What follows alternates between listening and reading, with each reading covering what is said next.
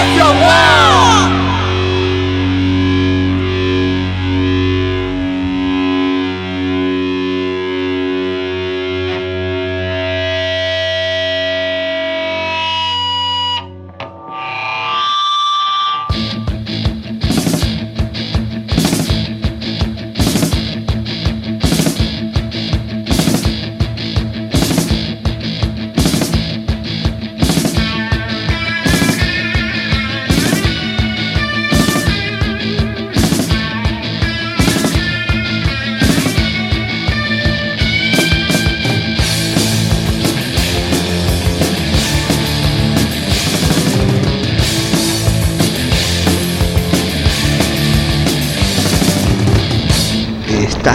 escuchando música, ideas y actitud.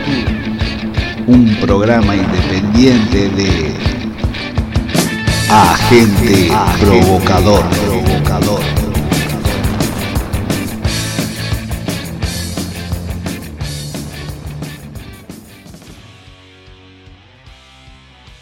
Esta es tu guerra. Los puños en alto. ¿Por qué estás tan sorprendido? Avaricia capitalista. Este es tu legado. Dependencias económicas. Política imperialista.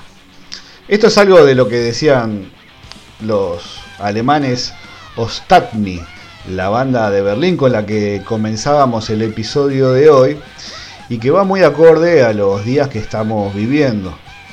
La farsa de la pandemia no se sostenía desde hace ya mucho tiempo, pero vuelven los señores de la guerra nuevamente. Como es costumbre, y de a poco, el bicho deja de ser noticia para darle paso a nuevas miserias. Y con esto sabemos que estamos haciendo alusión a la guerra rusa frente a Ucrania que está suscitándose desde principios del año 2014 es una no sé, es, un, es una lástima enorme, pero igual de lástima me dan quienes sentencian al presidente ruso y no condenan al yanqui. Parece como siempre, que hay que elegir entre un tirano u otro, y no es así. Yo jamás podría posicionarme a favor de uno o de otro. Y aunque cuestionemos el gobierno, no hay nacionalidades enemigas. El verdadero enemigo es la guerra. Como decía anteriormente, abríamos el episodio de hoy con la, con la banda Ostatni, con el tema This is Your War. Esta es tu guerra, de su demo grabado en el año 2017. Bueno, ahora sí te voy a dar la bienvenida una vez más a este espacio liberado que llamamos Agente Provocador si no escuchaste el programa anterior, te lo recomiendo. Hablamos acerca del cassette en este año 2022 de una manera muy subjetiva en la que yo daba mi opinión, como lo he venido haciendo en algunos de estos últimos programas con respecto al formato vinilo. También Leo, en su segundo bloque, nos contó dos buenas historias, como es habitual en todos nuestros programas. Pero para el episodio de hoy quiero relatar la historia de Las Brujas de Bardo. Al mismo tiempo escucharemos varias bandas anarcopunks, pero ¿de dónde? De Sudáfrica. Y comenzaremos haciéndolo con los Mental Junto, formados en la ciudad de Cape Town, quienes en 2012 graban Coup de Tat o Golpe de Estado en español. Un EP de cinco canciones del cual rescatamos su último track titulado Greater Good. Si te gustan los conflict, puede que estos también. Y ahora sí, ama la música, ama la música odia, toda, autoridad.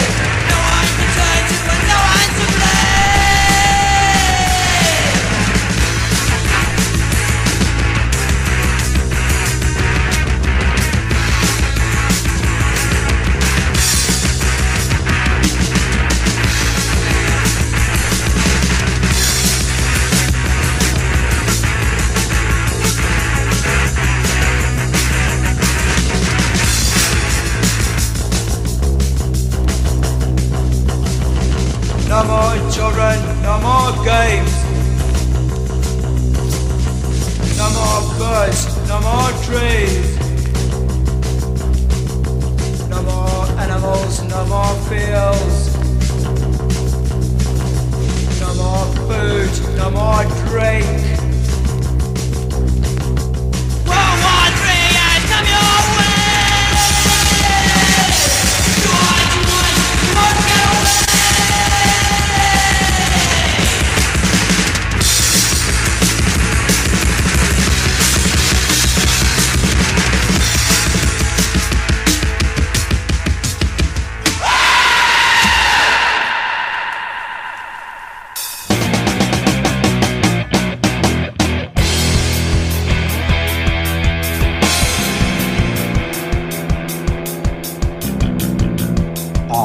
Agente provocador, música e ideas.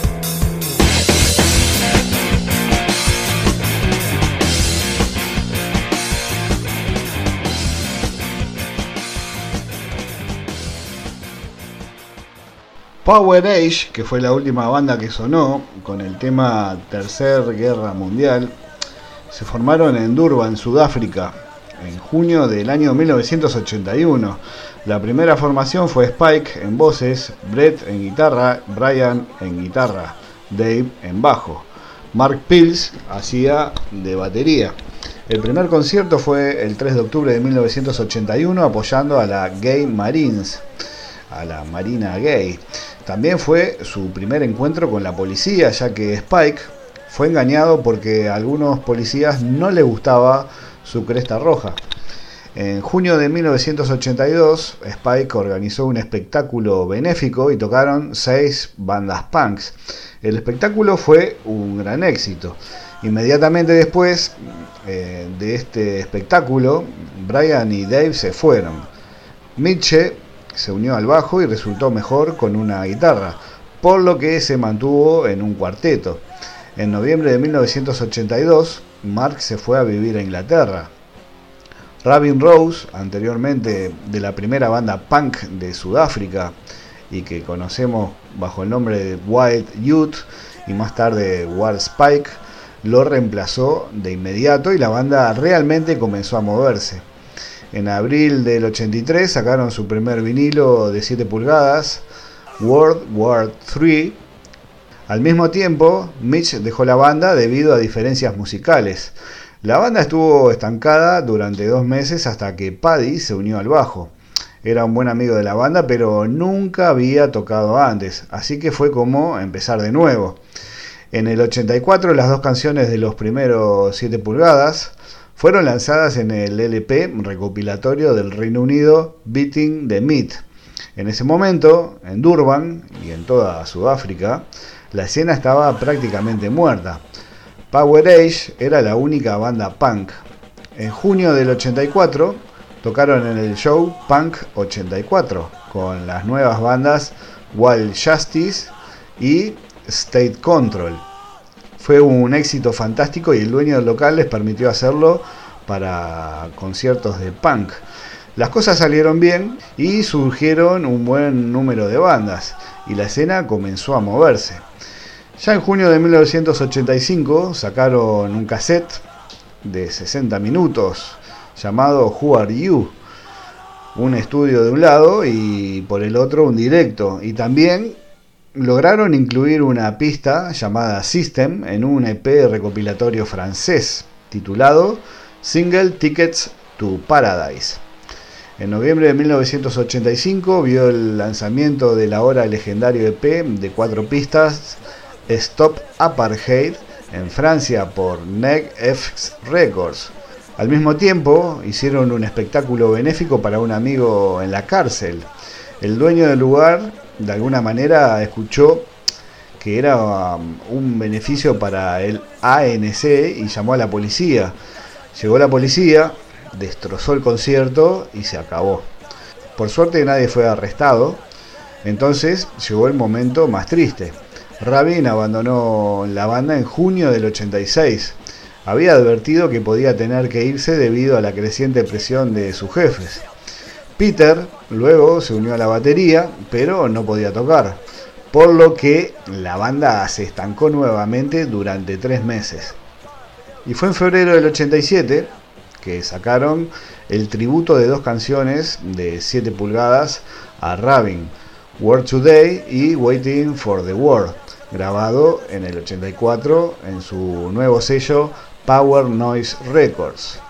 Al mismo tiempo, Peter se fue a tocar con Screaming Fetus y su buen amigo Choppy lo reemplazó. En abril de 1987, Power Age lanzó un EP de 5 pistas titulado The Last Dove. En junio del 87 vio el lanzamiento del EP Backlash, un EP compartido con la banda neozelandesa Compost Mentis. En Out of Order Records, así como una pista Eat With Nor Meat en un LP recopilatorio de Estados Unidos titulado The Alf is Watching and You Can't Escape, habiendo tocado solo, solo unos 77 conciertos en sus 7 años de existencia. Power Age tocó su último directo el 29 de julio de 1988. Este show fue grabado y puesto a disposición como el LP Live in Durban.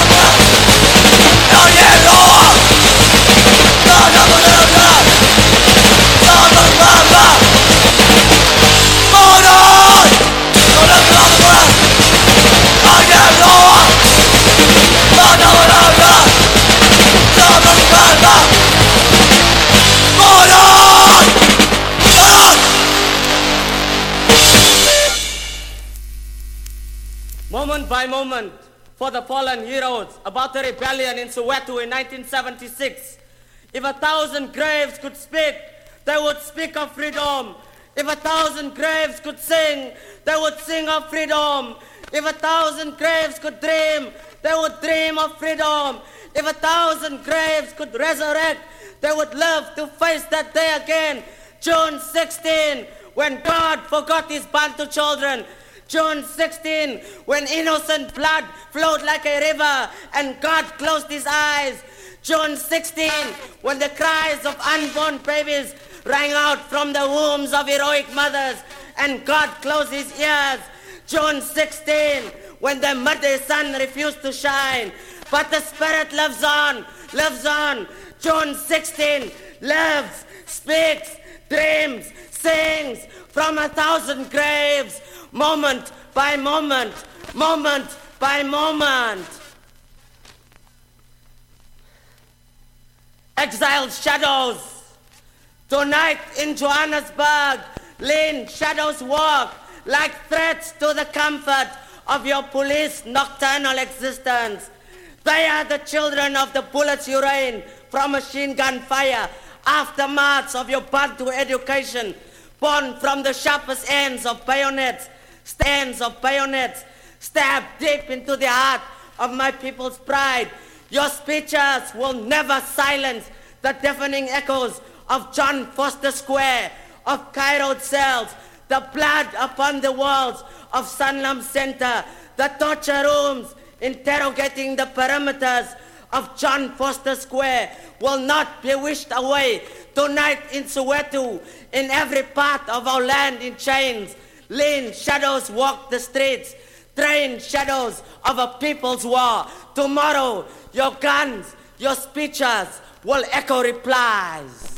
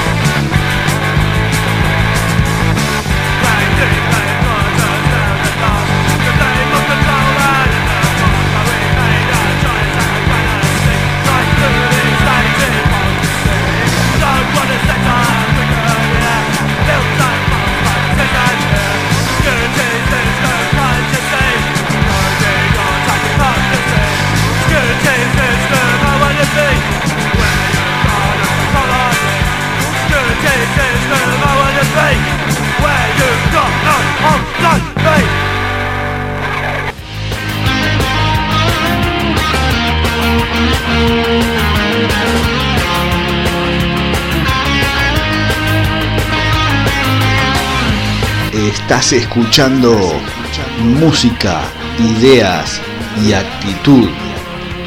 Un programa independiente de agente, provocador, provocador.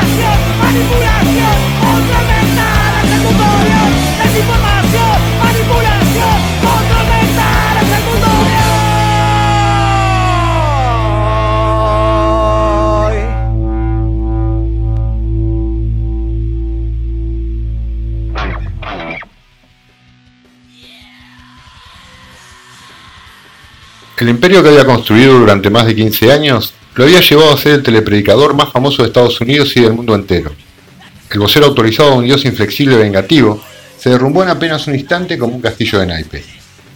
El 21 de febrero de 1988, parado frente a las cámaras de televisión, muchas transmitiendo en vivo y en directo, en un inmenso salón colmado de seguidores cuidadosamente seleccionados, con su mujer y su hijo en primera fila, Jimmy Swaggart intentó una última jugada desesperada para salvarse. Hace tres mil años Dios le dijo a David, has hecho esto en secreto, pero yo hago lo que hago abiertamente, ante todo Israel. Mi pecado fue cometido en secreto, y Dios me ha dicho, yo hago lo que hago ante el mundo entero. Loado sea el nombre del Señor. He pecado contra ti, Señor, y te pido que tu preciosa sangre lave y limpie cada mancha, hasta que gracias al perdón de Dios no sean recordadas contra mí nunca más. El pecado del que les hablo es pasado, no es del presente. Sé que muchos se estarán preguntando, ¿por qué? ¿Por qué? Yo mismo me he preguntado miles de veces mientras vertía miles de lágrimas. Quizás Jimmy Swagger ha intentado vivir toda su vida pensando que no era humano, y he pensado que junto al Señor yo era omnipotente y omnisciente, que no había nada que yo no pudiera hacer. Y creo que esta es la razón, junto a mi limitado conocimiento, de que no encontrase la victoria que estaba buscando, porque no busqué la ayuda de mis hermanos y mis hermanas en el Señor, dijo con la voz entrecortada por el llanto. No levantó como siempre su dedo acusador para señalar a los agentes de Satanás. Tampoco pronunció sus fogosas y lapidarias frases contra todos aquellos que no compartían su visión del cielo y la tierra, que no obedecían sus mandatos, que eran los de Dios. Nada de eso. Jimmy Swagger pidió perdón con lágrimas en los ojos por haber pecado en secreto, Pero al contrario del famoso dicho, dijo quién era el pecador, él mismo, pero no la naturaleza de su pecado. En la sala, unos pocos fieles lo acompañaban con sus propias lágrimas, otros intentaron tibios aplausos, pero la enorme mayoría se mantuvo en silencio, sorprendida. Había caído un enviado de Dios. Frente a la pantalla de su televisor, a kilómetros de distancia, el pastor Marvin Gorman, que no solo conocía al pecador, sino también la naturaleza de su pecado, sonrió satisfecho. Todo el mundo puede ver que las lágrimas de Jimmy son más falsas que un billete de 3 dólares, le dijo a su hijo, su hija y a su yerno que lo acompañaban. Porque la venganza es un plato que los buenos gourmet se sirven fríos. Cuando se plantó ante sus selectos feligreses y a las cámaras de televisión, Jimmy Swaggart estaba todavía en el pináculo de su fama. No solo era el pastor electrónico más carismático de la Asamblea de Dios, sino el líder religioso más visto y escuchado de los Estados Unidos, un hombre que también había llevado su prédica a otros países del mundo. Nacido en Luisiana en 1935, en, familia, en el seno de una familia ultrarreligiosa de la región de Bible Belt, el cinturón de la Biblia estadounidense, Swaggart había llegado a convertirse en predicador a principios del 70, cuando ya era un exitoso músico de gospel. Su inclinación por la música le venía desde la infancia y la había compartido con dos, con dos primos que también hicieron carrera. Uno de ellos era el músico country Michael Gille y el otro era casi su contracara, nada menos que Jerry Lee Lewis, a quienes muchos consideraban un músico satánico. A diferencia de sus parientes, Swaggart descubrió pronto que además de tener éxito en sus conciertos de gospel, ya había editado varios discos, se le daba bien predicar y comenzó a combinar en sus presentaciones la música con la palabra de Dios. En determinado momento dejaba de tocar y predicaba. Era enérgico, carismático, de palabra fácil. Su mensaje ultra reaccionario caía muy bien en la feligresía protestante del cinturón bíblico norteamericano. Su ascenso fue meteórico, gracias a los medios de comunicación, sus programas de radio y de televisión pronto tuvieron altísimos niveles de audiencia y sus presentaciones en vivo colmaban los estadios. Para los 80, Swaggart ya era la voz y el emblema de los sectores más fanáticos del evangelismo estadounidense, y los políticos evitaban meterse con él, porque solía tratarlos de manera impiadosa, incluso a los republicanos más reaccionarios. A diferencia de otros pastores, no se casaba con ningún partido, lo que le permitía cuestionar a todos como pecadores y corruptos desde su supuesta altura moral y no veía contradicción alguna cuando gritaba, los medios de comunicación están gobernados por Satán. Me pregunto si muchos cristianos son conscientes de ello, porque su programa de televisión se transmitía por más de 200 canales en todo el territorio de Estados Unidos. El enorme éxito televisivo, por descontado, multiplicó todavía más sus ganancias.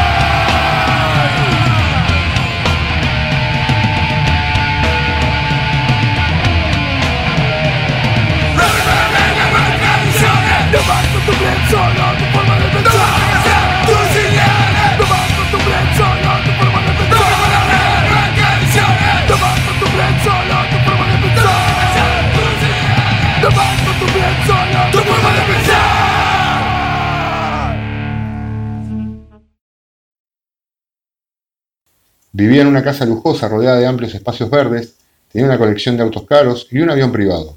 Su riqueza no era un secreto, pero sus feligreses no se la cuestionaban. Ese dinero le servía a Jimmy para llevar por el mundo la palabra del Señor. Ser el pastor con más seguidores en los Estados Unidos, tener fama, prestigio y muchísimo dinero, no era suficiente para Jimmy. No quería que nadie le hiciera sombra, quería brillar solo en el universo del Señor. Para mediados de los 80 tenía dos rivales en las asambleas de Dios, y eso no le gustaba nada. Jim Baker y Garvin Gorman también tenían muchos miles de fieles y estaban amasando grandes fortunas para la mayor gloria del Señor, pero en realidad no le hacían sombra a su fama. Swagger pensaba que Baker era su principal eh, competidor dentro de las asambleas. También se había convertido en una estrella de televisión gracias a su propio programa de evangelización y había creado una asociación para sus seguidores, el club Alabemos al Señor, con el que ingresaba a sus arcas muchísimo dinero a través de sus socios. Baker era propietario de seis mansiones señoriales y de una flota de autos de lujo. En 1986, una investigación periodística reveló que además de sus ganancias legítimas, Baker había estafado con su club. Para ser socio y estar más cerca del Señor, había que pagar mil dólares. Por ese dinero, además de su bendición, el pastor Baker prometía una estadía de tres días en un hotel cinco estrellas, donde les predicaría personalmente. Miles de personas pagaron, pero muy pocas recibieron la contraprestación. El pastor se metió el dinero en los bolsillos y los dejó en banda. En medio del escándalo, una vieja secretaria de él también lo acusó de drogarla y abusar de ella. Swagger no perdió la oportunidad y lo destruyó desde el púlpito. Ya tenía un rival menos. Lo mismo hizo cuando poco después de la caída de Baker, a Marvin Gorman, un prestigioso telepredicador cuyo mayor capital en imagen era mostrarse como un acérrimo defensor de la monogamia y la familia, se le descubrieron un par de affairs con feligresas. Esta vez el implacable Swagger no solo lo condenó desde el púlpito, sino que promovió que lo expulsaran de manera indigna de las asambleas de Dios. Podía respirar tranquilo, en apenas un año se había sacado encima a los dos hombres que consideraba rivales. Sus rivales derrotados reaccionaron de diferentes maneras. Baker se limitó a salvar los trapos casi en silencio, tratando de conservar la mayor cantidad de feligreses posible. No le fue muy bien, pero se mantuvo a flote. En cambio, Gorman juró venganza de Swagger y destruirlo de la misma manera que Jimmy había hecho con él. Como primer medida, contrató una agencia de detectives privados para que no le perdieran un paso a Swagger y lo mantuvieran al tanto de sus movimientos. A ellos se sumaron el hijo y el yerno de Gorman, eh, que en más de una ocasión colaboraron en la tediosa manera de seguirlo. Pasaron meses, pero la perseverancia tuvo su premio. En diciembre de 1987, el yerno de Gorman y uno de los detectives siguieron a Swagger hasta un hotel rutero, donde le esperaba una prostituta y lo fotografiaron. De inmediato, le avisaron a Gorman que les pidió que idearan la manera de retenerlo en el lugar hasta que él pudiese llegar. Quería quedar frente a frente con Swagger. El yerno del pastor herido tomó una navaja y pinchó una rueda del auto de Jimmy, que cuando salió no tuvo más remedio que cambiarla. En eso estaba, cuando a sus espaldas apareció Gorman.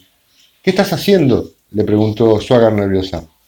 La pregunta es qué estás haciendo vos acá, le, le, dijo Gorman, y luego de una pausa le dijo, tenemos fotos tuyas y de ella. O admitís públicamente tu pecado o se las damos a los medios. Swagger demoró casi dos meses en tomar una decisión, y lo hizo porque Gorman le dio un ultimátum. El tiempo para pensar se le había acabado.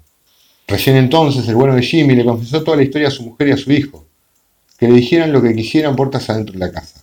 Pero lo principal era salvar su imagen, la clave de la fortuna de la que todos disfrutaban. Así fue que montó el espectáculo de arrepentimiento el 21 de febrero de 1968, pero las lágrimas evidentemente falsas del pastor y su silencio hicieron estragos entre su feligresía. La situación empeoró cuando Deborah Murphy, la mujer con la que Swagger se había encontrado en el hotel, le vendió su historia y la posibilidad de tomarle fotos semidesnudas a la revista Penthouse. En la nota contó que ella no había sido la única vez que había vendido sus servicios sexuales al pastor, que el hombre solía contratarla con frecuencia. También decía que Swagger le pagaba apenas 20 dólares por acostarse con ella. El líder moral de Estados Unidos estaba prácticamente acabado. Siguió predicando, pero más de la mitad de sus feligreses dejó de seguirlo. Así todo, no aprendió la lección. En 1991 volvieron a descubrirlo en un hotel de nuevo con otra prostituta. 34 años después de su confesión, Jimmy Swaggart sigue predicando, pero nunca volvió a ser el mismo. Su estrella dejó de brillar el 21 de febrero de 1988 frente a las cámaras de televisión.